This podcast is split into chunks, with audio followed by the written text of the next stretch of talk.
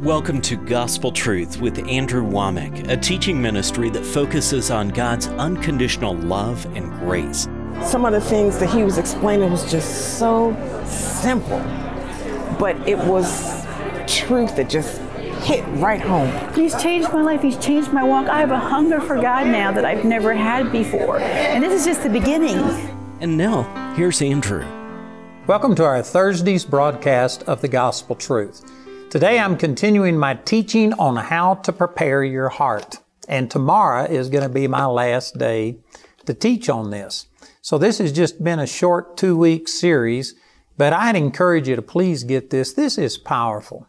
The things that I've been sharing are things that not very many people even think about these things. And of course, if you don't have, if, if this isn't on your radar, well, then it's certainly not going to impact you. But this is a powerful, powerful truth. And we also have a package deal where you can get either the CD or the DVDs, but then you could get one of these two books or both of them, Lessons from David and Lessons from Elijah. They go along with the same thing.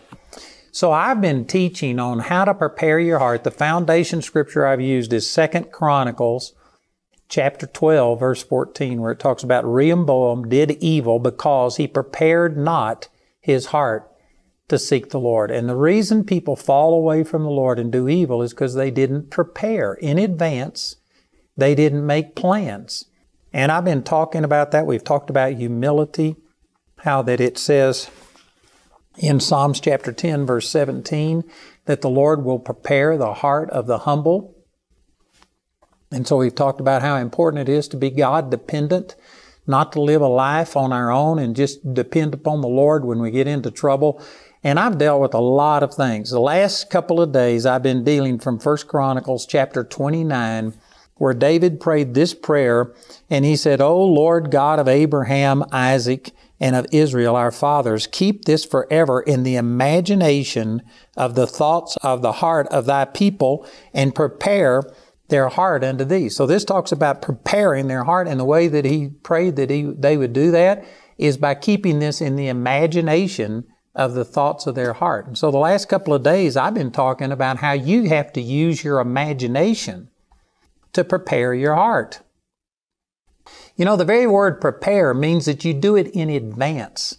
And so before you get into a compromising situation, a tempting situation, you have to have already been there in your mind, and this works both ways. You can't be tempted with something that you don't think. There's some people that might not agree with that, but that's, that's basically what Hebrews chapter 11 verse 15 is saying. When it talks about Abraham and Sarah, it says, truly, if they had been mindful of the country that they came out of, they might have had opportunity to have returned. For them, returning would have been sin because God told them to leave Ur of the Chaldees and never look back and for them to go back would have been sin. And it says if they had been mindful of the country they left, they might have had opportunity to return. So you could say they might have had opportunity to sin. Or you can say it this way, that they weren't even tempted with sin if they weren't mindful of what they had left. So see, this works both ways. You can't go into sin without you, first of all, conceiving that sin in your thoughts. Now, some people still probably are struggling with that, but I tell you, I've dealt with a lot of people on this, and I believe that this is exactly what the Scripture says. Before you can enter into sin, you have to have, first of all, been there in your mind. You know, I've used this example before. I'm, I'm not wanting to get off and teach on just this one thing. I'm, this is just a stop along the way. But I was raised in a Christian home. I was raised separate from a lot of stuff. And when I was a kid, I guess I heard about homosexuality, about adultery, about drugs, about gangs. I'd heard about that stuff, but it wasn't for me. And I never thought about it. And so, right after I fell in love with the Lord, March the 23rd, 1968, I was just so full of God that I went on a trip and my first night was in New York. And I had never been exposed to the stuff that I was seeing in Times Square. We were staying in a hotel right there. And man, I had tracts and I was out witnessing to everybody. I walked down alleys and saw gangs there in alleys, and I didn't know enough to even be afraid of this. I just walked up to them and passed them all out tracts, and man, they just scattered like cockroaches when you turn the light on. And I remember going on 42nd and Broadway, and there was a hundred prostitutes lined up along a wall, and I didn't know what they were doing. Again, I'd heard about this, but it, I just was naive. I was 18 years old. It wasn't for me, and I didn't even think about what they were doing. I just walked down the road, gave them all a tract, and preached to them, cleaned out the entire street. They all emptied. And there was a pimp that came up to me. I didn't know at that time what a pimp was. I didn't know that people made a living prostituting women. Again, I know some of you think, boy, you were really backwards. Well, I was. You know, the scripture says in Romans chapter 16, I'd have you to be wise concerning that which is good and simple concerning that which is evil. Man, I was simple. And anyway, this guy came up and he tried to sell me one of his girls. And honestly, I didn't know the street language. I didn't know what he was talking about. I kept saying, what? and finally, this guy just, I remember him walking off and he threw his hands up in the air like this and was shaking his head like, what rock did this, you know, hick crawl out from under? And, um, anyway, I went back to the hotel where I was staying with these other guys. We were on a tour and I was staying with these guys in a hotel room and I told them what this crazy guy was telling me, and they started laughing, and they had to explain to me that he was a pimp and he was trying to sell me one of his girls. But the point I'm making is, guess what? I wasn't tempted. I didn't know enough to be tempted. I hadn't ever heard this. I hadn't thought this stuff. It wasn't a temptation to me at all. People who get tempted when somebody comes and wants to sell one of their girls to them for the evening and stuff, it's because you've been there in your mind. You've thought about this. You may not have personally done it, but you've watched the movie. You, you've been there. In your mind, you've been there. You cannot commit sin until you conceive it. Sin has to be conceived in your heart. So that's the negative side of it. But the positive side is that to resist sin and to be victorious has to be conceived too. And it's conceived in your imaginations. Isaiah chapter 26 verse 3 says, The Lord will keep him in perfect peace whose mind is stayed upon him because he trusteth in him. And that word mind there is the Hebrew word yetzer, and it means conception. And it was translated imagination a number of times in the Old Testament. So I believe that I'm accurate in saying that your imagination is where you conceive things. You have to conceive sin in your imagination before you can go and do it. And you also have to conceive success in your imagination. Success doesn't just happen accidentally. It doesn't just happen because there's a void of opposition and so just things automatically work out. You have to, you have to pursue God. You have to pursue victory. And I could apply this to every area of your life, in your secular life, in your job, in your marriage, and things like this, but you, it certainly applies in our personal relationship with the Lord. Keeping your heart right with God is not something that just happens in a vacuum. It's something that you have to conceive and it starts in your imagination is what David said right here. This is how you prepare your heart. You have to, with your imagination, see yourself now being a new creature. And I don't live like this anymore.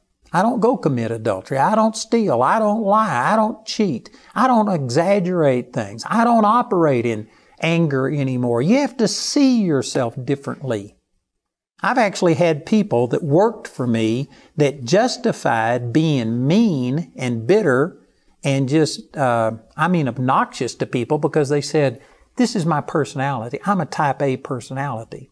And so it excused them just having any politeness to them at all any kindness, showing love. They just excused it. This is one of the reasons that I don't like these tests that they give, these personality tests. I believe that they're very accurate.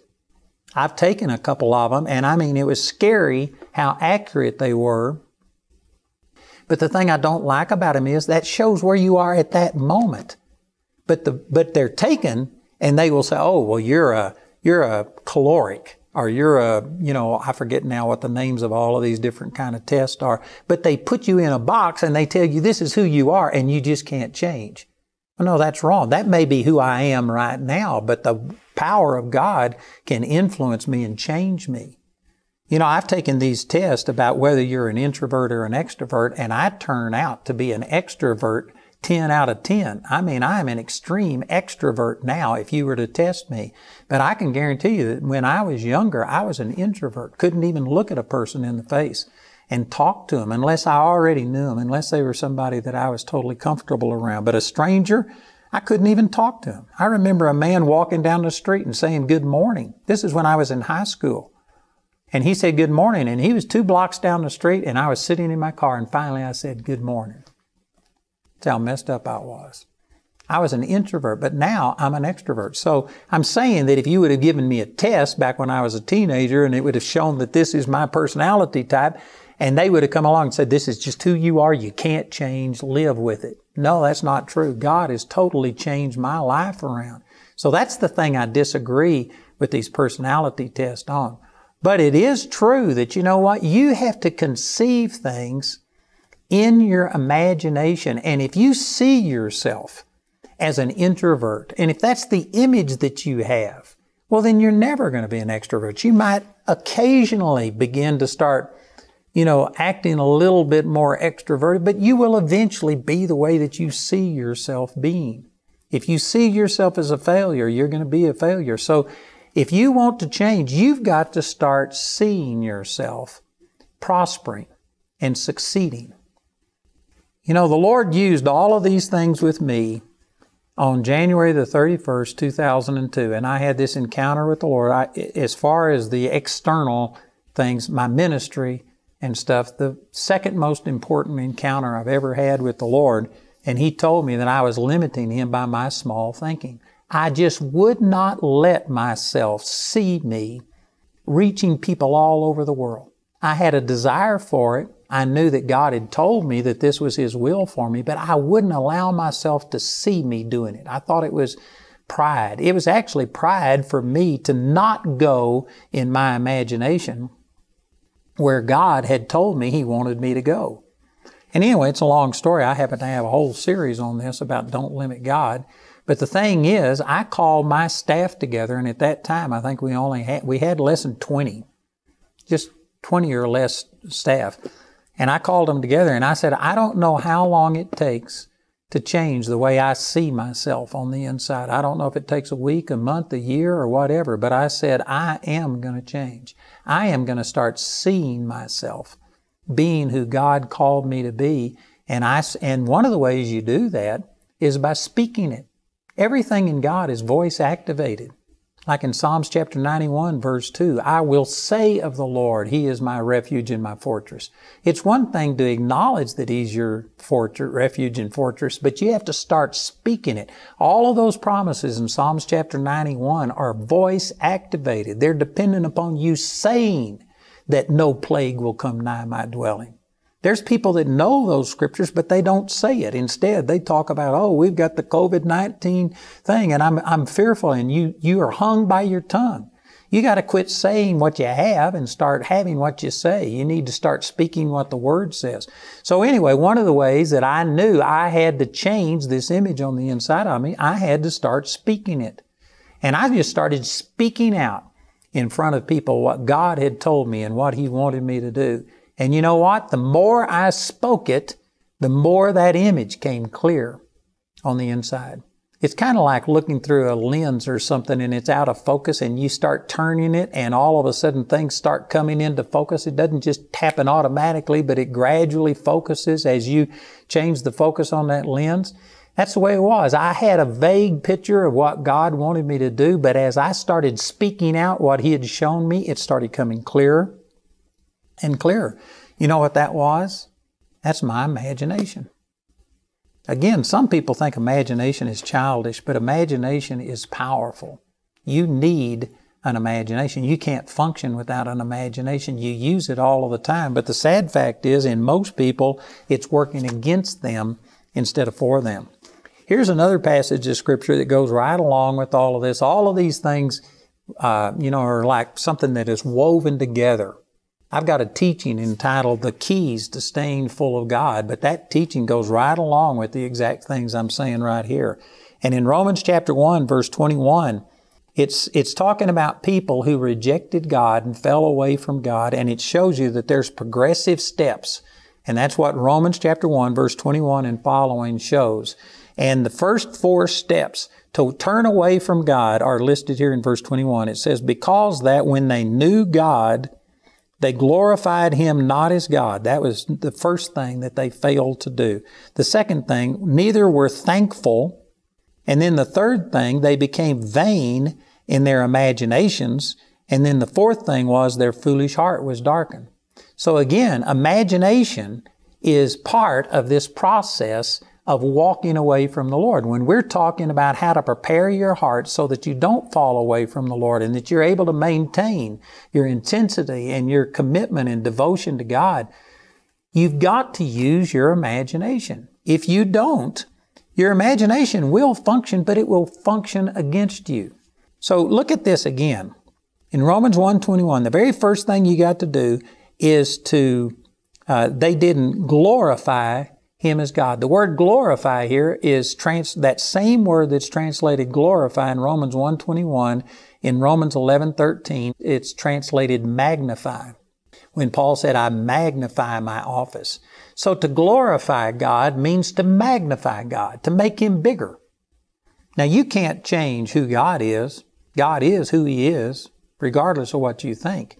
But as far as your perception goes, as far as your life, as far as God being involved in your life, you either make God bigger or you make Him smaller.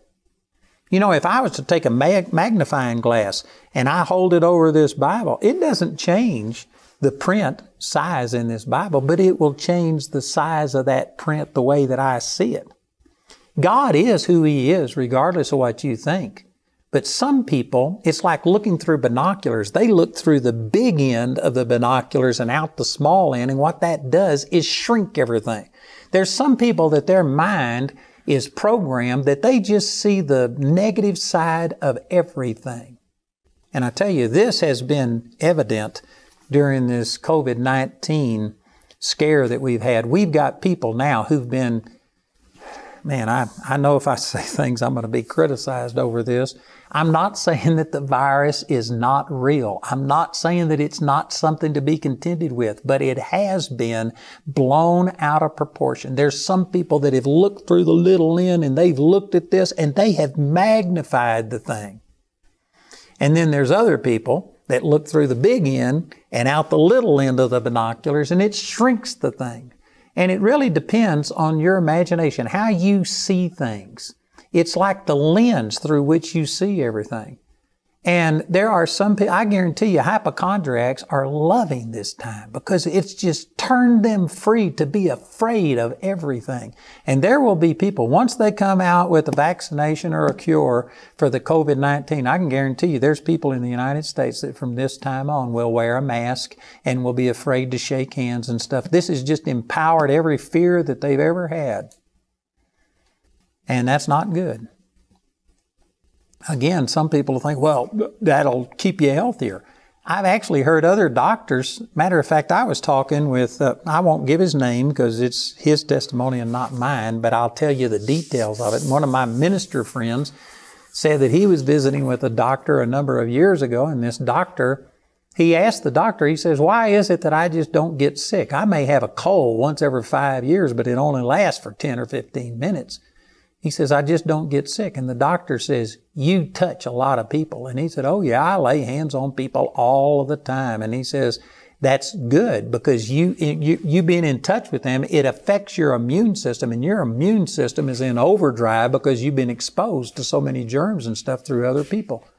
There's people that are actually saying now that some of the young people, the reason that they're so susceptible to these allergies and asthma and different things is because we're raising kids in such a vacuum. They're afraid to get dirty.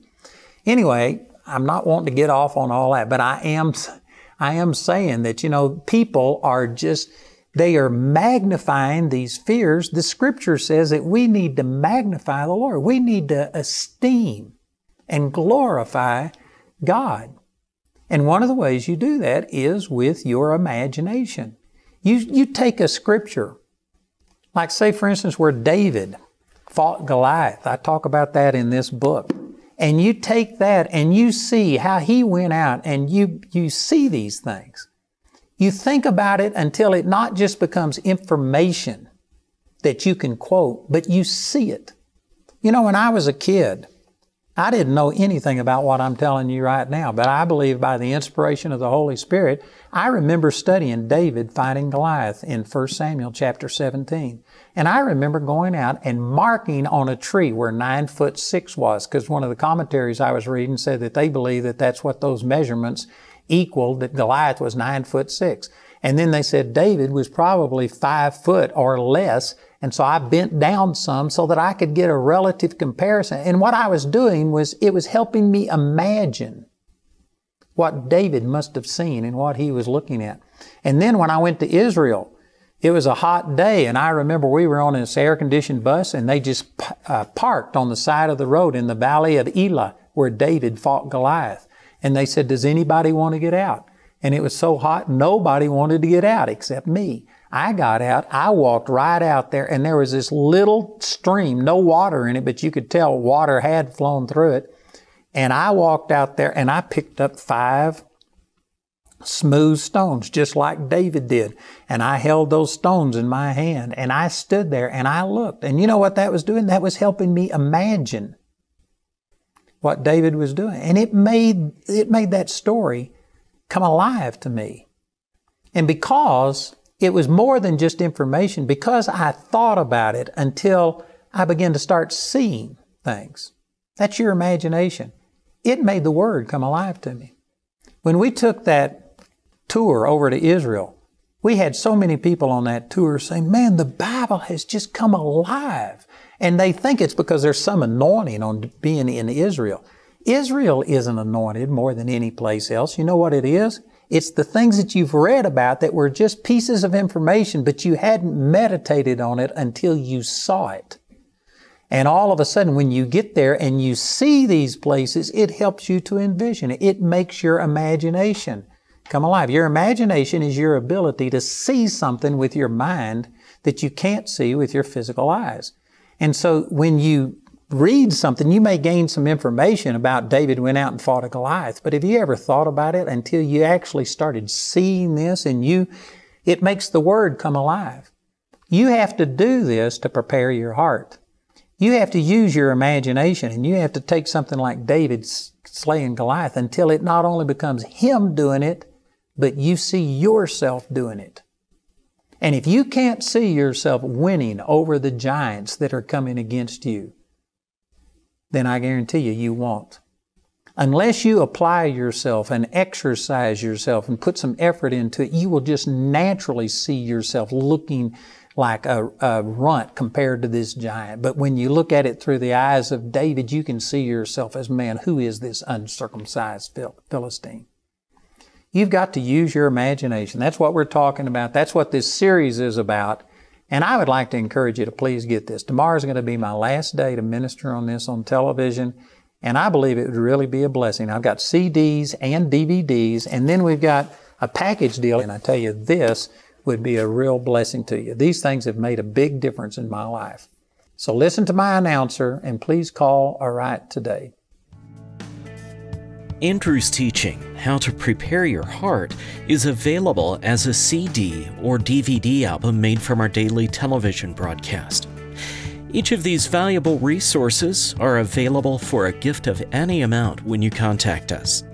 This entire series is also available for audio download absolutely free from our website.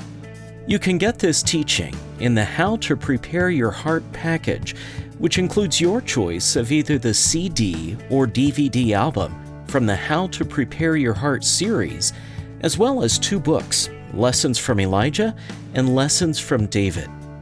This package has a catalog value of $50, but today you can receive these valuable resources for just $35. Go to awmi.net to see all the ways you can get these teachings. You can become a Grace Partner or order resources through our website at awmi.net. While there, you can discover more product details and download additional free resources. Or you can call our helpline 24 hours a day, 5 days a week, Monday through Friday, at 719 635 1111. To write us, use the address on your screen. We appreciate your generosity and hope to hear from you today.